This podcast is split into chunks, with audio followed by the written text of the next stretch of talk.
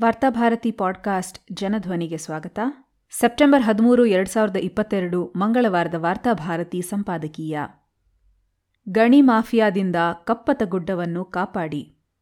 ಭಾರತದಲ್ಲಿ ಮುಕ್ತ ಮಾರುಕಟ್ಟೆ ಆರ್ಥಿಕ ನೀತಿಯ ಶಕೆ ಆರಂಭವಾದ ನಂತರ ನೈಸರ್ಗಿಕ ಸಂಪತ್ತನ್ನು ದೋಚುವುದೇ ಅಭಿವೃದ್ಧಿ ಎನ್ನುವ ಹೊಸ ವ್ಯಾಖ್ಯಾನ ಹುಟ್ಟಿಕೊಂಡಿದೆ. ಮುಂದಿನ ನೂರಾರು ತಲೆಮಾರುಗಳಿಗೂ ಸೇರಿದ ಇಳೆಯ ಸಂಪನ್ಮೂಲಗಳನ್ನು ಈ ಕಾಲದಲ್ಲೇ ಲೂಟಿ ಮಾಡಿ ಕೋಟಿ ಕೋಟಿ ರೂಪಾಯಿ ಕೊಳ್ಳೆ ಹೊಡೆಯುವುದು ಈಗ ಸಾಮಾನ್ಯವಾಗಿದೆ. ನೈಸರ್ಗಿಕ ಸಂಪನ್ಮೂಲಗಳ ಲೂಟಿಕೋರರ ಕಣ್ಣು ಈಗ ಗದಗ ಜಿಲ್ಲೆಯ ಜೀವವೈವಿಧ್ಯದ ತಾಣವಾದ ಕಪ್ಪತಗುಡ್ಡದ ಮೇಲೆ ಬಿದ್ದಿದೆ. ಈ ಕಪ್ಪತಗುಡ್ಡದ ಒಡಲ ಗರ್ಭದಲ್ಲಿ ಅಪಾರವಾದ ಖನಿಜ ಸಂಪತ್ತಿದೆ. ಅದರ ಮೇಲ್ಮಣ್ಣಿನಲ್ಲಿ ಇದಕ್ಕಿಂತ ಅಪರೂಪವಾದ ಸಸ್ಯ ಸಂಪತ್ತಿದೆ. ಪ್ರವಾಸೋದ್ಯಮದ ದೃಷ್ಟಿಯಿಂದ ಕೂಡ ಇದು ಮುಖ್ಯವಾದ ಕಣ್ಮನ ಸೆಳೆಯುವ ತಾಣ. ಇದನ್ನೆಲ್ಲ ದೋಚಲು ಗಣಿಲೂಟಿಕೋರರು ಈಗ ಮತ್ತೆ ಮಸಲತ್ತು ನಡೆಸಿದ್ದಾರೆ. ಹಿಂದೆ ರಾಜ್ಯದಲ್ಲಿ ಬಿಜೆಪಿ ಸರಕಾರವಿದ್ದಾಗ ಗಣಿ ಲೂಟಿಕೋರರು ಬಳ್ಳಾರಿಯ ಅಮೂಲ್ಯವಾದ ಖನಿಜ ಸಂಪತ್ತನ್ನು ದೋಚಿ ಲಕ್ಷಾಂತರ ಕೋಟಿ ರೂಪಾಯಿ ಬಾಚಿಕೊಂಡರು. ಬಳ್ಳಾರಿಯಲ್ಲಿ ಪ್ರತಿ ಸರಕಾರವನ್ನೇ ನಿರ್ಮಿಸಿಕೊಂಡಿದ್ದರು.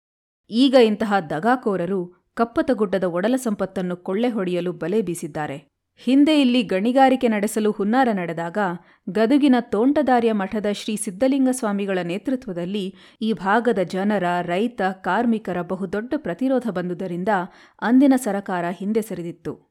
ಜನತೆಯ ಒತ್ತಡಕ್ಕೆ ಮಣಿದ ಸರಕಾರ ಕಪ್ಪತ್ತಗುಡ್ಡ ಪ್ರದೇಶವನ್ನು ವನ್ಯಜೀವಿಧಾಮ ಎಂದು ಘೋಷಿಸಿತು.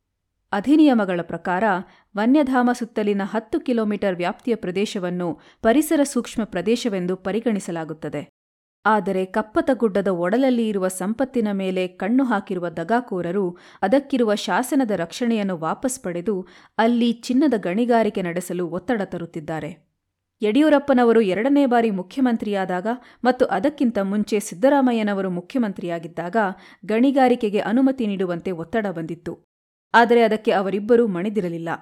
ಸರಕಾರ ಈ ದೃಢ ನಿರ್ಧಾರ ತಾಳಲು ಗದಗ ಭಾಗದ ಜನತೆ ನಡೆಸಿದ ಹೋರಾಟ ಮತ್ತು ಅವರಿಗೆ ಒತ್ತಾಸೆಯಾಗಿ ನಿಂತ ಅಲ್ಲಿನ ಅರಣ್ಯಾಧಿಕಾರಿಗಳು ಕಾರಣ ಎಂದರೆ ತಪ್ಪಲ್ಲ.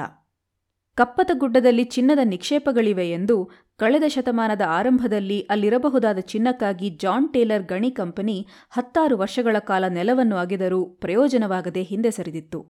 ಆದರೂ ಅಲ್ಪ ಪ್ರಮಾಣದ ಚಿನ್ನದ ನಿಕ್ಷೇಪಗಳು ಅಲ್ಲಿವೆ ಎಂದು ಆಧುನಿಕ ತಂತ್ರಜ್ಞಾನ ಬಳಸಿ ಅದನ್ನು ದೋಚಬಹುದೆಂದು ಗಣಿ ಮಾಫಿಯಾದಿಂದ ಮಸಲತ್ತು ನಡೆಯುತ್ತಲೇ ಇದೆ. ಈಗ ಬಸವರಾಜ ಬೊಮ್ಮಾಯಿ ಅವರು ಮುಖ್ಯಮಂತ್ರಿಯಾದ ನಂತರ ಗಣಿ ಮಾಫಿಯಾ ಮತ್ತೆ ಕಪ್ಪತಗುಡ್ಡದ ಮೇಲೆ ಕಣ್ಣು ಹಾಕಿದೆ. ಈ ಬಾರಿ ಅದು ಹೊಸ ತಂತ್ರ ರೂಪಿಸಿದೆ.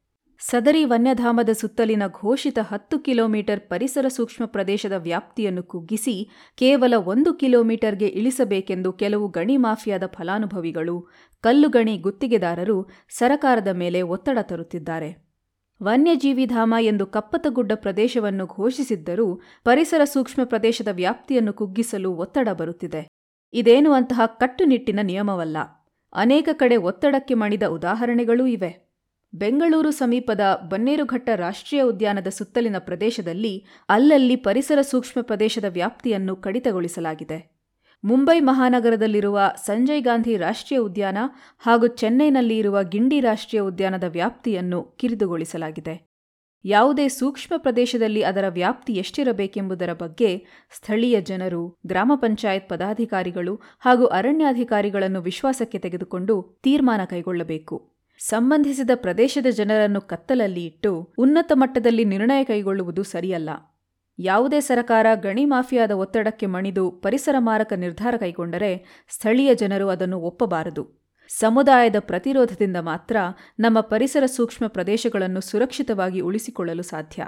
ಇದಕ್ಕಾಗಿ ಜನಪರ ಮತ್ತು ಪರಿಸರ ಕಾಳಜಿಯ ಸಂಘ ಸಂಸ್ಥೆಗಳು ಜನಸಾಮಾನ್ಯರಲ್ಲಿ ಅರಿವು ಮೂಡಿಸಲು ಮುಂದಾಗಬೇಕು. ಮುಂದಿನ ನೂರಾರು ವರ್ಷಗಳ ಕಾಲ ಹಲವಾರು ತಲೆಮಾರುಗಳಿಗೆ ಪ್ರಯೋಜನವಾಗಬಲ್ಲ ಸಂಪತ್ತು ನಮ್ಮ ಕಾಲದಲ್ಲೇ ಎಲ್ಲವನ್ನು ನುಂಗಿ ನೀರು ಕುಡಿಯುವುದಕ್ಕೆ ಅವಕಾಶ ನೀಡಬಾರದು.